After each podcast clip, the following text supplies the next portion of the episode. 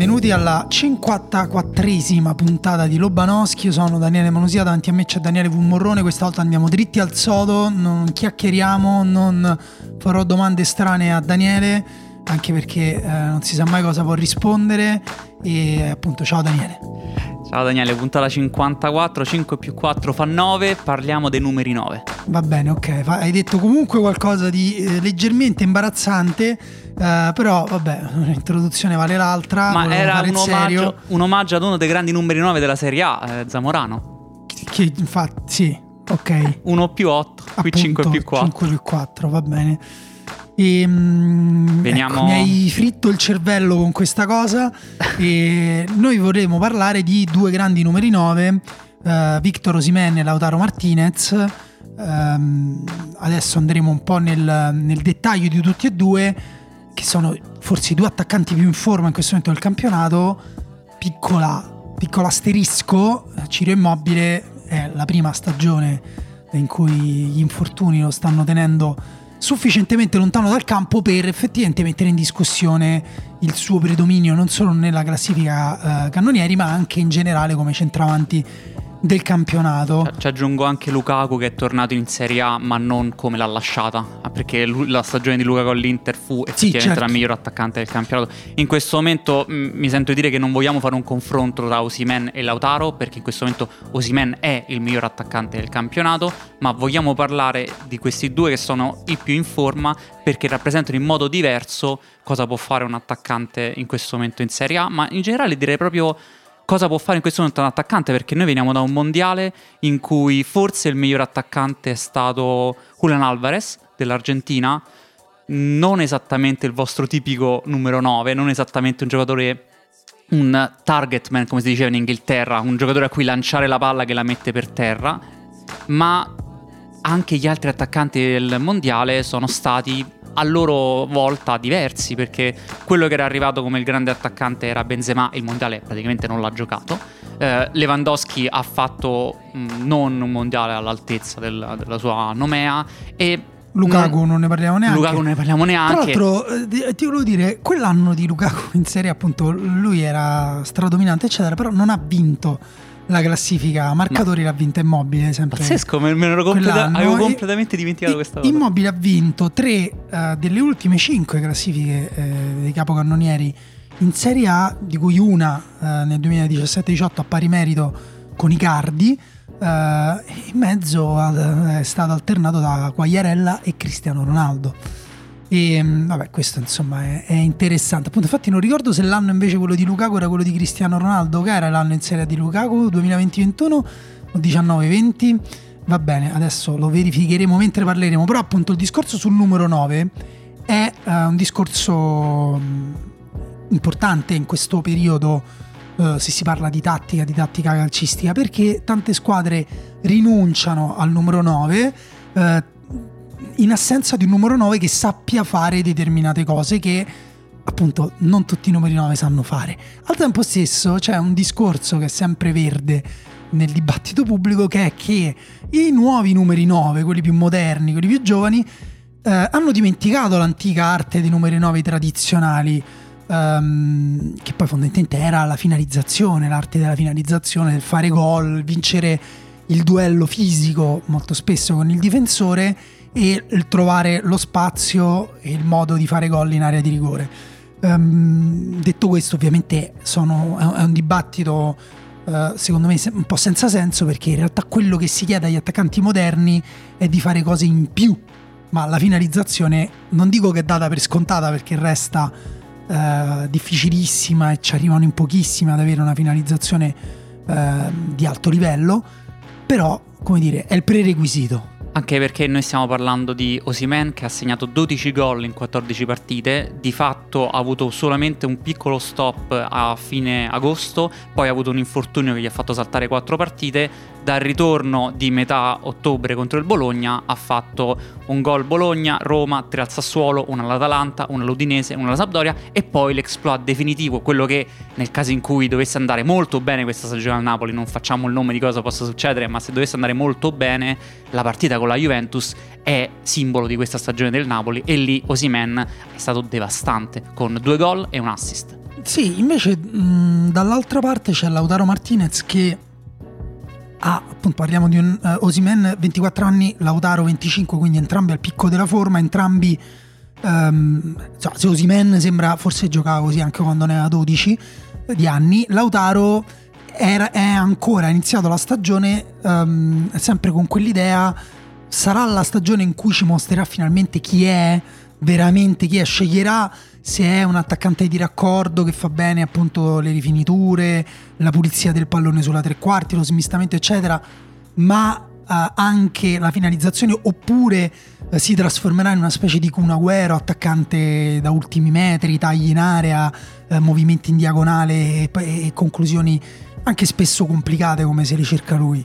Secondo me la questione fondamentale è Lautaro sceglierà di essere una seconda punta o sceglierà di essere a tutti gli effetti un attaccante completo che può da solo reggere un attacco? Eh. Perché nell'Inter, che avendo un'altra punta accanto, è stato un po' nel limbo. In questa stagione, in alcuni momenti, è sembrato scegliere di fare totalmente la seconda punta, scegliere di fare soltanto la parte di rifinitura, spalle alla porta, in cui vince il duello individuale, ma fuori dall'area di rigore.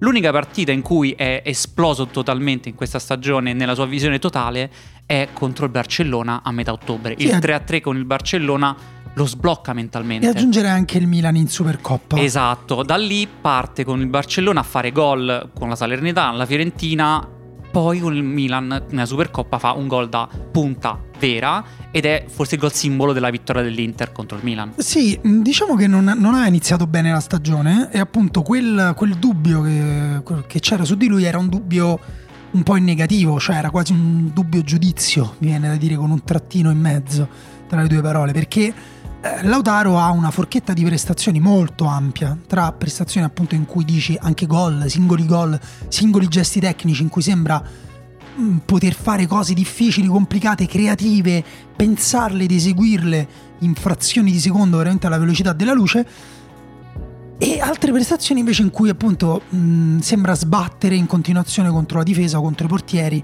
ed essere molto impreciso anche nella finalizzazione. Um, non ancora come dire, non, non è arrivato alla definizione perfetta dei, dei, dei, suoi gesti tecnici, ma non c'è arrivato neanche Osimen. Secondo me questa è una cosa interessante perché sono due giocatori e piccolo di nuovo asterisco, anche immobile, ecco il tipo di giocatore lì, no? tant'è che anche immobile è stato spesso messo in discussione per il livello tecnico assoluto perché c'è un'idea per cui la tecnica di base sia quella che ne so, dei video di Mudrik uh, su Instagram, no? che controlla palloni di 50 metri incollati al piede. Sì, è quello, ma non è solo quello. No, posso dire che la tecnica di base è quella di Lewandowski e Benzema, che però il problema è che sono Lewandowski e Benzema, cioè giocatori che dal punto di vista del picco tecnico di quello che possono fare in campo, ma anche nella storia del calcio sono difficili da trovare. Cioè, attaccanti di quel tipo proprio semplicemente sono rari, ma perché è normale, sono, sanno fare tutto. Sì, dei, dei pie- hanno dei piedi da, eh, veramente da numero 10 di alto livello. E quindi non è proprio una, non possono essere la pietra di paragone. Ma oltretutto, al di là di questo, è anche importante come Benzema e come Lewandowski usano la loro tecnica all'interno della partita e delle singole azioni. E quell'arte lì la, i movimenti, i duelli, gli spostamenti, il controllo della palla anche quando non ce l'hai tra i piedi, ma semplicemente delle traiettorie della palla, dei passaggi, dei tuoi controlli, eh, dei tuoi cambi di direzione, della tua decisione, la scelta di come tiri, perché un attaccante spesso quando porta palla può andare al tiro in tanti modi diversi, no? Anche lì come, con che piede, da che angolo, quando, anticipare, ritardare, eh, colpire d'interno, d'esterno, di punta, di collo, alto, basso, dribblare il portiere. Sono tutte scelte che alla fine loro ne, farà, ne prendono una, che è un insieme di varie cose che ho detto, eh, su un, un infinito. E quell'una viene dalla tecnica che hanno a disposizione e la tecnica al tempo stesso gli permette di eseguirla bene o eseguirla male, però magari se invece di quella cosa ne avessero scelta un'altra l'avrebbero fatta meglio. Questo per dire eh, che insomma la tecnica non è mai una cosa astratta, ma è sempre legata alla singola azione e nel caso di un attaccante non, non esiste quasi azione pulita per un attaccante in cui possa utilizzare la propria tecnica come che ne so, la tecnica del tiro a giro eh, veramente classico, neoclassico di Del Piero sul, sul secondo palo. È rarissimo per un centravanti trovarsi in una situazione del genere. Anche perché tocca pochi palloni all'interno della partita, probabilmente è il ruolo che tocca meno palloni nel, nel, calcio come si sta sviluppando in questo momento, con la squadra che costruisce da dietro, che eh, ha un'azione manovrata in cui tutti quanti i giocatori in campo hanno la possibilità di toccare la palla, ma il finalizzatore, quello dove poi il pallone arriva in area di rigore, possono succedere che tu in una partita tocchi massimo 10 palloni. Esatto, in questo senso veniamo alla prima grande differenza tra Lautaro e Osimen. Lautaro è um, per, per, tutto quello che abbiamo detto, un giocatore più moderno, cioè un giocatore più uh, che collabora di più con i compagni, che si fa vedere, che fa da riferimento non solo sulle palle lunghe, ma anche eh, sulle palle basse, anche eh, aggiungendosi al centrocampo. E qui vengo sulla cosa che hai detto di prima, per questo gioca meglio in una coppia, perché così facendo crea anche lo spazio per qualcuno. Certo, non per forza in una coppia, ma anche con due ali che magari si inseriscono al posto suo, con un trequartista che ne vada a prendere il posto in profondità. Però in generale, secondo me, eh, lui guadagna quando ha un altro giocatore eh, con cui dividersi gli spazi lì davanti, mentre invece quando deve lui dettare in continuazione la profondità semplicemente fa meno cose, quindi non è che le fa peggio, ma vediamo meno del suo talento e delle sue capacità. L'abbiamo visto anche al mondiale questa cosa. Lui al mondiale era la decisiva prima punta dell'Argentina, doveva iniziare così la, il mondiale e dovendo lui guidare l'attacco, dando lui la profondità, dovendo lui andare a dar fastidio alla difesa dietro la linea, non ha funzionato. Lui veniva incontro, stava fermo, aspettava il pallone perché gli piace avere il pallone tra i piedi e condizionare la, l'attacco della squadra. È stato messo in panchina a favore di Julian Alvarez che toccava meno palloni, ma andava più in profondità, si allargava sulla fascia e lasciava libera magari quella zona Lautaro in questa stagione sta dando 1.5 passaggi chiave per 90 minuti, 2.09 passaggi progressivi per 90 minuti, cioè lui quando viene a ricevere il pallone poi lo cede al compagno, ma anche magari a qualcun altro sulla fascia. Sono palle che vanno avanti, per andare avanti necessariamente vuol dire che lui riceve sulla tre quarti, non riceve in area di rigore. Sì, mh, mm, questo e oltretutto anche um, secondo me il, il, va notato come Osimen nonostante non faccia quelle cose che fa Lautaro riesce ad essere utile all'interno di un contesto moderno. Cioè tutti quei duelli che lui vince che non sono appunto di solito si dice l'attaccante quando fa da riferimento è sui lanci lunghi della difesa ok? L'attaccante alto grosso lancio lungo mette giù la palla fa salire tutti.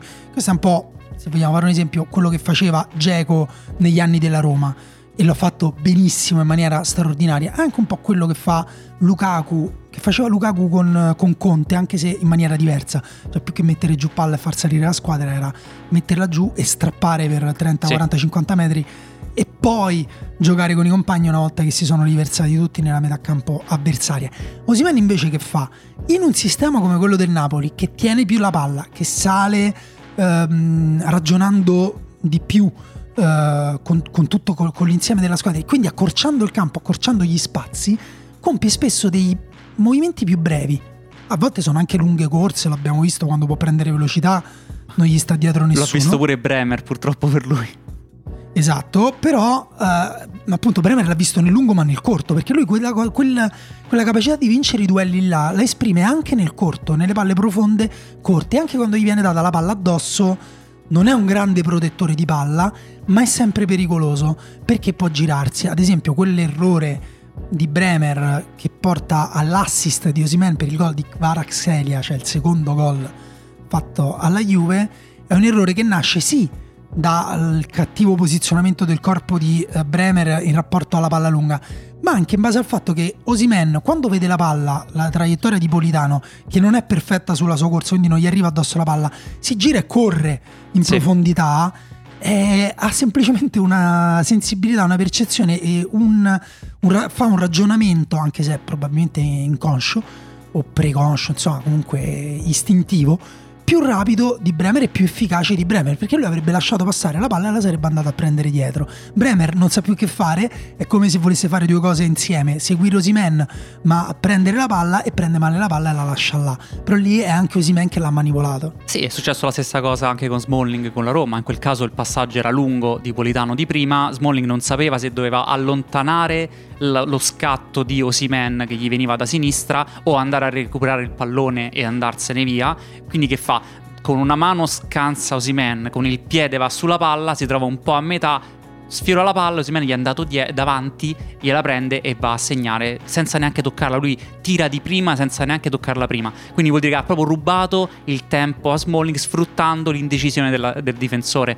Ti posso dare una cifra che a me ha fatto molta impressione perché Osimen fa 0.31 passaggi in area di rigore, che è il quattordicesimo percentile, cioè veramente quasi, quasi nessuno esatto. come lui in Serie A. Cioè, tra, gli attaccanti. tra gli attaccanti ovviamente. E i passaggi tentati durante una partita di Osimen sono 13,54. Questo è il sesto percentile. Veramente lui fa pochissimi passaggi, pochissimi passaggi in area di rigore e pochissimo da questo punto di vista, però quando vai a vedere i tiri, lui è eh, dal punto di vista de- dei tiri totali il primo attaccante in Serie A, eh, sì, 4.67. È nell'1% degli attaccanti che tira di più, ehm, credo quindi, anche confrontato ai 5 campionati principali europei. Esatto, quindi il 99 percentile, cioè lui è in Serie A l'attaccante che tira di più, ma è tra quelli che passa la palla sì, di meno. No, non solo, è anche nel 98 percentile di, degli attaccanti che toccano più palloni in area di rigore e nel 97 di quelli che creano più XG, cioè quindi più pericoli con il tiro questa non è una questione di eh, quanto vale questa cosa, non è di per sé buono che un attaccante eh, abbia tantissimi tiri, ma dimostra, o meglio spiega, che tipo di attaccante è Osimen. Cioè un attaccante che in area di rigore le occasioni se le va a creare o le va a concludere invece di crearle per gli altri. E questa cosa non è che lo, è solo questo questo significa che durante i 90 minuti lui sfianca la difesa avversaria perché con i suoi, appunto, come detto, micro scatti, ma anche semplicemente si avvicina al difensore, tiene un po' la maglia, gli dà una botta, poi fa finta di andare da una parte e fa uno scatto dall'altra. Questo tiene il difensore in continua tensione per i 90 minuti. Deve pensare a come cavolo lo fermo adesso. Simen se scatta, se mi scatta a destra. Diciamo, Osimen gioca con gli spazi e gioca con i corpi e gioca anche con la palla, però gli spazi e i corpi eh, magari si notano di meno per quanto riguarda il pubblico più generalista, quindi magari nota l'errore del difensore o pensa ok ha perso il duello, però non, non si chiede perché. È chiaro, Osimen vince tantissimi duelli, quindi a un certo punto diventa più merito suo che colpa dei difensori. A me viene in mente un'altra azione nel secondo tempo in cui eh, lui arriva al tiro eh, contro la Juventus sul lato destro in cui sembra che Danilo, o forse Alexandro, Alexandro vada a vuoto nell'intervento e su una palla alta, lunga, prova a calciarla e Osimen invece gli sfila davanti. Osimen gli sfila davanti mettendo tra la palla e il piede di Alexandro la propria spalla sinistra, la parte tra il petto e la sì. spalla sinistra, prolungandosi la palla in avanti. Eh, diventa veramente difficile giocare contro uno che, può, che ha tutte queste capacità e tutti quei, come dire, anche um, questa abilità di usare il proprio corpo per uh, spostarti, per mettersi negli spazi, per toccare la palla. Venendo a Lautaro, invece, non eccelle come uh, Osimen uh, in nessuna statistica, tranne è nel 92 percentile dei tiri, che comunque non è, un, cioè non è poco, perché riuscire a ricavarsi i tiri, eh, sì, chiaro, poi gioca in una squadra come l'Inter e non gioca nella Cremonese, però eh, non è detto. C'è sempre il vecchio detto che se non tiri non segni. Quindi se comunque se tiri vuol dire che tu sei riuscito in qualche modo a creare pericolo. Esatto. E da lì potrebbe anche arrivarci un gol. Esatto, abbiamo detto che non è eh, partito benissimo eh, in stagione.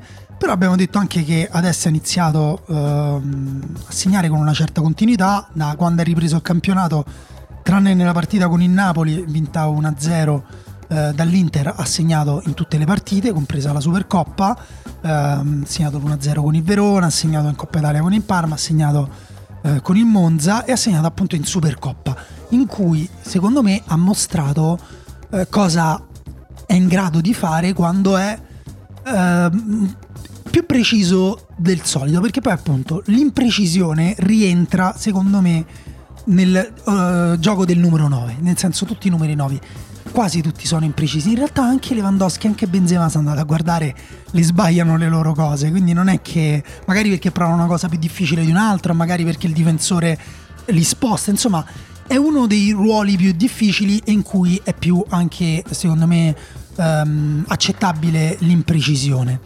Uh, nella partita con il Milan, invece, uh, Lautaro di imprecisione non ne fa quasi nessuna. Se andate a guardare i suoi controlli da non mi ricordo il minuto, il cambio di campo di Di Marco, tra l'altro da destra verso sinistra sugli sviluppi credo di un angolo o una punizione del Milan. Cambio di campo di Di Marco, palla alta, arriva al centro sull'Autaro, stop di coscia, perfetto. La palla resta lì. Non è, cioè, non è così semplice stoppare un lancio di 30-40 metri di coscia in corsa, portarla avanti e dare aria, vita e fluidità alla transizione eh, dell'Inter questo l'ha fatto tantissime volte con controllo e passaggio di prima o tocco di prima eh, per liberare il compagno. Diciamo che se da una parte Osimen la protezione del pallone non è tra le sue caratteristiche migliori e anche forse per questo veniva ritenuto poco adatto al Napoli che doveva schiacciare gli avversari perché giocando spalla alla porta Osimen non dà il meglio, invece Lautaro eh, velocissimamente invece si è dimostrato poi che Osimen crea spazio per il Napoli, quindi al contrario è molto utile per il Napoli, oltre ai gol dico. Invece Lautaro la protezione del pallone spalle alla porta in quello è un'eccellenza. Nella capacità non soltanto di, del primo controllo, dello stop, di qualsiasi pallone sporco che tu riesci a pulire, ma anche del contatto con il difensore. Lui se, se lo mette vicino, tiene il pallone, lo appoggia poi a qualcuno che sta vicino. Se nel caso in cui l'Inter dovesse perdere palle in attacco, lui si gira e se la va subito a provare a riprendere. È uno degli attaccanti che più di tutti prova ad andare in pressione, prova a fare intercetti, quindi è un attaccante abituato a giocare in una squadra che eh, schiaccia gli avversari e che vuole che il pallone sia circolato sulla tre quarti. Questa cosa significa comunque che hai bisogno di una tecnica nel controllo del pallone di eccelsa, perché se no sotto pressione con un difensore che ti sta alle spalle, se tu non la sai tenere bene, non è così semplice giocare. No, assolutamente no. E oltretutto, appunto, um, col Milan ha messo dentro anche uh, una palla eh, eccezionale, incredibile, con un esterno destro che tra l'altro è, non è tanto quell'esterno destro, ma il fatto che poco prima stoppa la palla con l'esterno è sinistro quello, e sì. che ancora prima manipola Tomori che lo sta marcando nello stesso modo che abbiamo detto prima di Osimen. Quindi c'è tutto, gioca con gli spazi, gioca con il corpo dell'avversario e poi c'è un controllo fantastico di esterno sinistro e un colpo di esterno destro geniale. Eh, guardi solo quel gol, dici questo è uno dei migliori attaccanti al mondo, punto. Non, non, non esiste che non sia così perché il talento è di quel tipo là. Sì. Um, appunto, eh, non si può, non sappiamo cosa sarà della stagione di Osimen, non sappiamo cosa sarà della stagione di Lautaro.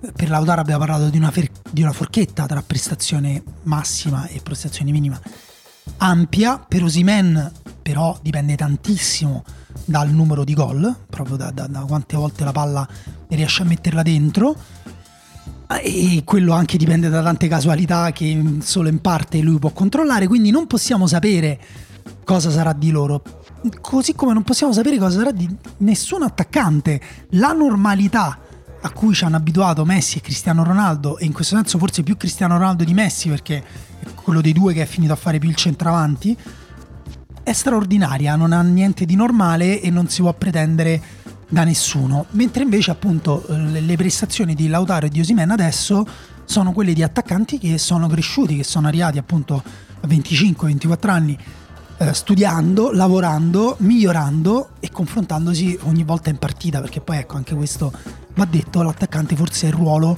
che si può preparare meno, perché sì, in, allenamento puoi preparare tante cose, ma eh, l'imprevedibilità di come ti reagisce il difensore o di come ti arriva la palla è impossibile da, da preparare con, con, precisione prima della partita. Ricordo infatti che Wenger, quando era allenatore dell'Arsenal una decina di anni fa, diceva di preferire gli attaccanti sudamericani in questo momento storico perché erano più abituati alle giocate sporche e a sfruttare i momenti imprevedibili della partita perché giocavano da bambini in campi disastrati o comunque eh, per strada, mentre gli attaccanti europei venivano sviluppati nelle accademie in campi perfettamente tagliati ed erano più eh, inquadrati dal punto di vista tattico, ma anche più abituati a fare ripetizioni delle cose, cioè studiavano quello che dovevano fare e in campo provavano a ripetere questa cosa. Gli attaccanti sudamericani, come ad esempio Lautaro, ma l'esempio può essere fatto anche per Osimen che è cresciuto invece in Africa, hanno l'imprevedibilità del fatto che loro non hanno studiato tutte quante le azioni, hanno delle azioni preferite, ma sul momento hanno la creatività di inventarsi qualcosa e questo Wenger diceva che era forse la caratteristica che si doveva cercare negli attaccanti contemporanei. Sì, mh, mm, ti dico anche allora invece quell'aneddoto di, um, di Cruyff che disegna il, suo modulo ideale alla lavagna, eh, mette l'attaccante e, e, dire, e dice se l'attaccante è Van Basten è un discorso, io gioco in un modo, se l'attaccante non è Van Basten io gioco in un altro, perché appunto anche qui eh, dipende un pochino dalle qualità eh, che uno ha a disposizione, ma avere tutto in un centravanti è rarissimo, anche per questo stiamo ancora parlando di Van Basten. E, detto questo, noi vi salutiamo, spargete il verbo di Lobanowski, cioè semplicemente se vi piace fatelo ascoltare ai vostri amici o condividetelo sui social. Io vi saluto, sono Daniele Manusia, davanti a me c'è sempre Daniele Van Basten Morrone a questo punto. Me lo prendo. Tra l'altro Daniele, ecco, non vi possiamo dire la V, ma concludiamo dicendovi che Daniele a calcio gioca punta, quindi proprio questa era la puntata sua, del suo ruolo. Ciao. Ciao.